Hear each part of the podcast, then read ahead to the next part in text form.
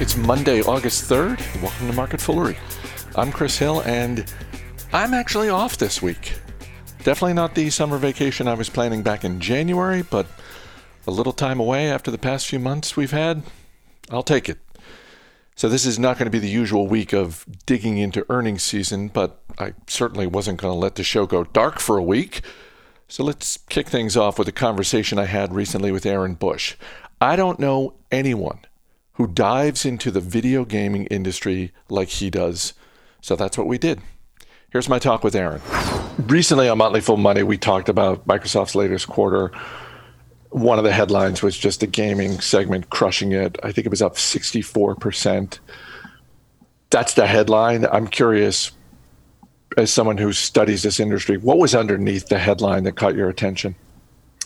Yeah. So, I mean, the truth of the matter is just that people are playing more games. And at a time when people are stuck at home, people are buying a lot more consoles than before. Even if, you know, the, the console generation is coming to a close, people are still trying to find ways to stay entertained.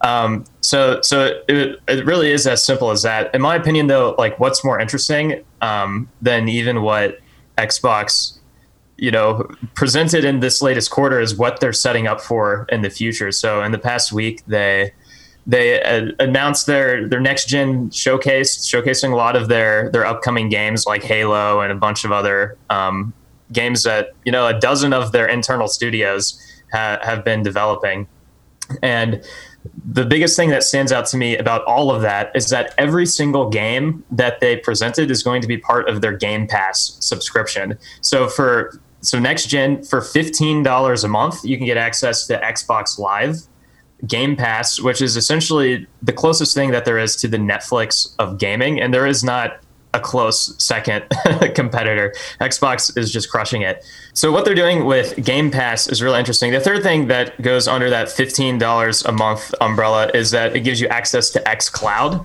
which um, lets you play any of those games from any device. So if you read between the lines, what Xbox is saying is that like, hey, yes, Xbox consoles are still the keystone of what they're doing. And if you look at our current business, they're still performing really well. So we don't want to screw that up. We still want to play a leading role. But our future is much more about software and services where, you know, at some point down the line, you can pay for xCloud or Game Pass and be able to play any of those games on any device without even having an Xbox console. So, so yeah, Xbox they're having a good time right now, but that's not even really what this story is about. It's about what they're setting up for and how you know undergoing a, a pretty complete business model shift is setting them up to to innovate really the next generation of consoles. When do you think, and I don't know if Microsoft has, you know, tipped their hand on this, when in the future do you think they'll start sharing numbers of subscriptions? I mean, anytime you can get someone into an ongoing membership, that that generally seems to bode well for business, whether we're talking about Netflix or Costco or anyone else. So, is this something when you say they're setting this up for sort of the the next stage for them? Is that 2021 or even beyond that? So they have already shared some data. They don't share every quarter. I think the last that they shared, there were 10 million um, Game Pass subscribers. And so I, I, forget how many exact Xbox Ones have been sold. It's something like 80 million or 100 million. But the point is, really only like one tenth or one eighth of people who own Xbox today have have the subscription. So they have pretty tremendous room to upsell. And since they're putting in a ton of their top exclusive games into Game Pass, like that number is going to go up a lot. It's going to go up several tens of millions. And especially if they start making it accessible to people beyond who just have the Xbox console, this this move dramatically expands Xbox's total addressable market. And this is something that, you know, it's not going to play out by the end of the year or probably, you know, even the next 2-3 years. This is much more of like the next 5 10 years. It's about the next generation, but it looks pretty strong for Microsoft. The first week of August, we're going to get earnings reports from Nintendo and Activision Blizzard. Is it reasonable for the investment community to expect more for them uh, from them uh, because of what just happened with Microsoft's latest quarter? Yes, 100%. And I would say, even if you zoom back out a little bit more and just look at mobile, which is the largest segment of the gaming ecosystem, in the second quarter, average weekly game downloads rose 20% over the past year. And the time that was spent in all all apps, gaming and non-gaming, rose 40% over the prior year. And gaming isn't everything. Non-gaming apps represent the majority of downloads, but when you look at the spending that takes place, on the Apple Store, 65% of spending um, is for gaming, and Google Play is 85%. So you can bet that those that that trajectory of really strong growth and people spending time in apps is translating to mobile gaming growth.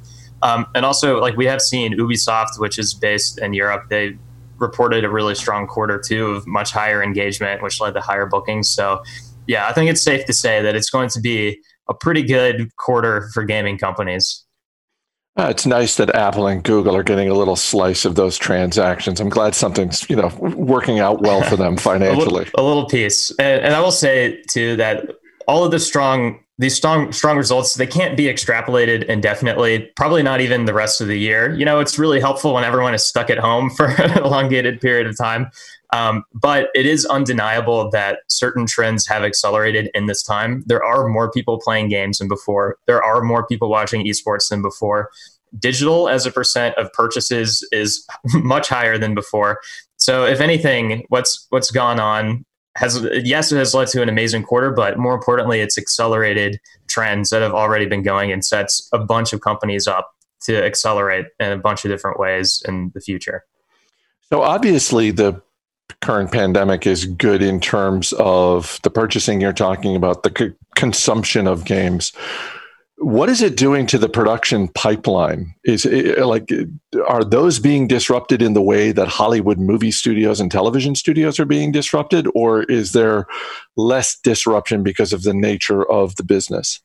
There still is disruption. Um, it is harder to make games when everyone is away than it is, you know, when people can can work together. Um, but it's definitely not as disrupted as you know when you got to be on set and film. There still is some of that in gaming, but but not as much.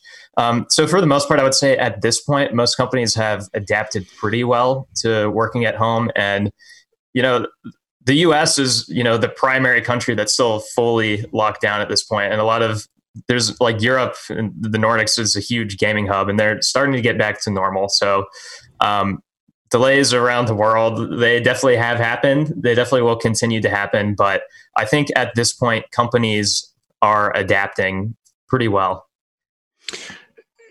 In terms of the relationship between Major League Baseball, the NBA, the NHL, the NFL, and gaming companies I'm sure they would never say it out loud, but I'm also sure that the gaming companies are are probably happy that we don't really have major league sports going on right now in the way that we typically would. Um, does that cut both ways, or is that just? I'm I'm thinking of a company like Electronic Arts with their uh, you know professional game franchises. Like maybe it doesn't matter to them, or maybe the lack of major sports being played is a drag on them. What do you think? I don't think it's going to be a drag. I think, if anything, again, like what's been going on has been accelerating gaming's path to the future. And when sports have been fully locked down, for the first time, you really start to see esports on TV, people playing, you know, NBA 2K and Madden and stuff like that um, live. And a lot of times it's like professional athletes that are looking to set up their, their own Twitch accounts so I think the the cross pollination that has happened just with the big personalities has definitely, you know, brought gaming into a bigger cultural moment than in the past, and that definitely is a tailwind. Um, so I'm not really too worried about these companies with gaming. Also, we're we're seeing NBA 2K, which is made by Take Two.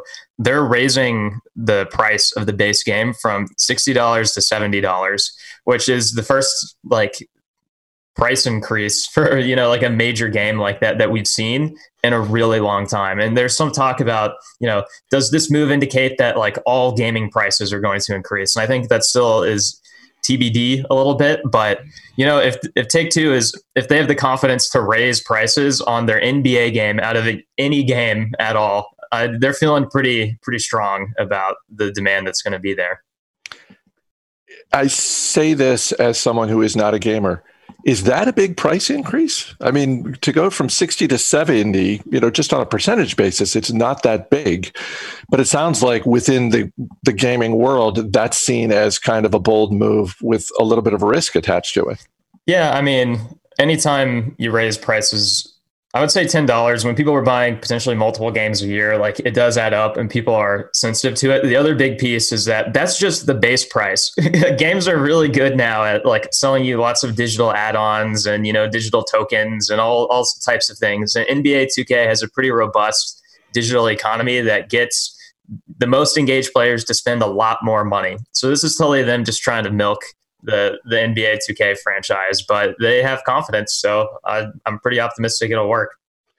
In terms of the stocks themselves, Activision, Blizzard, Take Two Interactive, Electronic Arts, these are all stocks that, not surprisingly, are up year to date, uh, anywhere from 25 to you know 35 40% in some cases when you look at these businesses and those stock prices, do you think, yeah, that seems reasonable, or do any of them look expensive? Um, I think it's all pretty reasonable, to be honest. All four of those companies that you just mentioned are really strong businesses that all have really strong brands and create really high profits. Um, so I, you know, thinking out five years or so, I think the prices are pretty reasonable. Um, I, I, do think though there is some lumpiness in video games. It's not always lumpy for every business all the time. Um, but you know, for a business like Take Two, that you know they have Grand Theft Auto Five, which is like the largest like best-selling entertainment like piece ever. Um, you know, there's just gonna be natural lumpiness in that business. So if they don't have like a huge release coming out the next year or two, it's hard to say what exactly is to happen to the stock over the next year obviously that's not what we're really about. We're thinking longer term than that. Um, and you know, some games will come out and outperform expectations. Some will underperform. It still is pretty lumpy. So what what happens in the short term, who knows? But as a whole, I still feel like the industry is pretty reasonably valued at this point. Last thing, and then I'll let you get back to work. What is a game? either that uh, you are consuming right now or that is on your radar. I remember uh, before Red Dead Redemption 2 came out, uh, you and David Gardner w- would talk about that with great anticipation. Is there something on the horizon that you're looking forward to, either from the standpoint of someone eager to play the game, or you look at it and you think that's going to be a hit for the company that makes it? Sure. Um, so I think, I mean, probably one of the biggest games of the year that's going to come out at some point. Maybe I think it might be November now because it was delayed because of all the COVID stuff. Was is Cyberpunk 2077? So this is made by the same people who made the Witcher franchises, and The Witcher 3 was like game of the year a few years ago. It was like a massive open world um, where people would play, you know, dozens and dozens of hours um, in the story and in the world. And so this is like their dystopian sci-fi take that's also going to be like pretty intensely open world and super engaging. Um, there are really high expectations set on that game. I'm sure it'll be good. I don't know if it'll, you know, top expectations, but CD Projekt Red is the company behind that. They they trade in in Europe. Um, so I don't know if all of our U.S. listeners will be as interested, but um, if that goes well for that business, it'll it'll be pretty good for the stock, I imagine. So that's what I'm thinking about. But I'll throw out just like one other trend that I'm watching that I think a few games fall into, and that's just the rise of of UGC or user generated content. And so if you think about what Minecraft has done or Roblox, which is popular with a lot of kids, or even Fortnite with Fortnite Creative Mode. And in a lot of industries, we've seen low code tools where uh, where people who aren't you know hardcore developers um, and have tons of technical expertise can come and work with software or work with data at a high level. And the same thing is coming to video games, where traditionally, and it, it'll still always kind of be this way, like professional studios are the ones who make the most popular games and reap the largest rewards. But there are games and platforms coming out and that are further down the horizon that are creating tools and ecosystems where literally anyone can create games and have people play them and you know build economies within them and get paid for when people engage and, and spend within it. So so Roblox has been doing a pretty incredible job lately, and Epic Games, which which owns Fortnite, I'm they own the Unreal Engine, which is like the highest end game engine that a bunch of companies use for like high fidelity graphics and and that type of stuff. And then they have Fortnite Creative Mode, which is like within Fortnite and is getting more robust. But I think they're they're definitely going to come out somewhere in the middle with like an opportunity that like is even more robust, but pretty much everyone can create games. Um, and I think that's going to be a huge wave that's going to create profits for a lot of people. Um, so there there are so many trends going on in the gaming industry. It's hard to just pick one, but that's probably one that a lot of people have their eye on, and it's probably going to be a much bigger deal over the decade to come. I appreciate the time. Thanks for being here. Thanks, Chris. If you want to read more from Aaron on this topic, check out his website, Master the Meta How to Win at the Business of Gaming. You can find it at masterthemeta.com.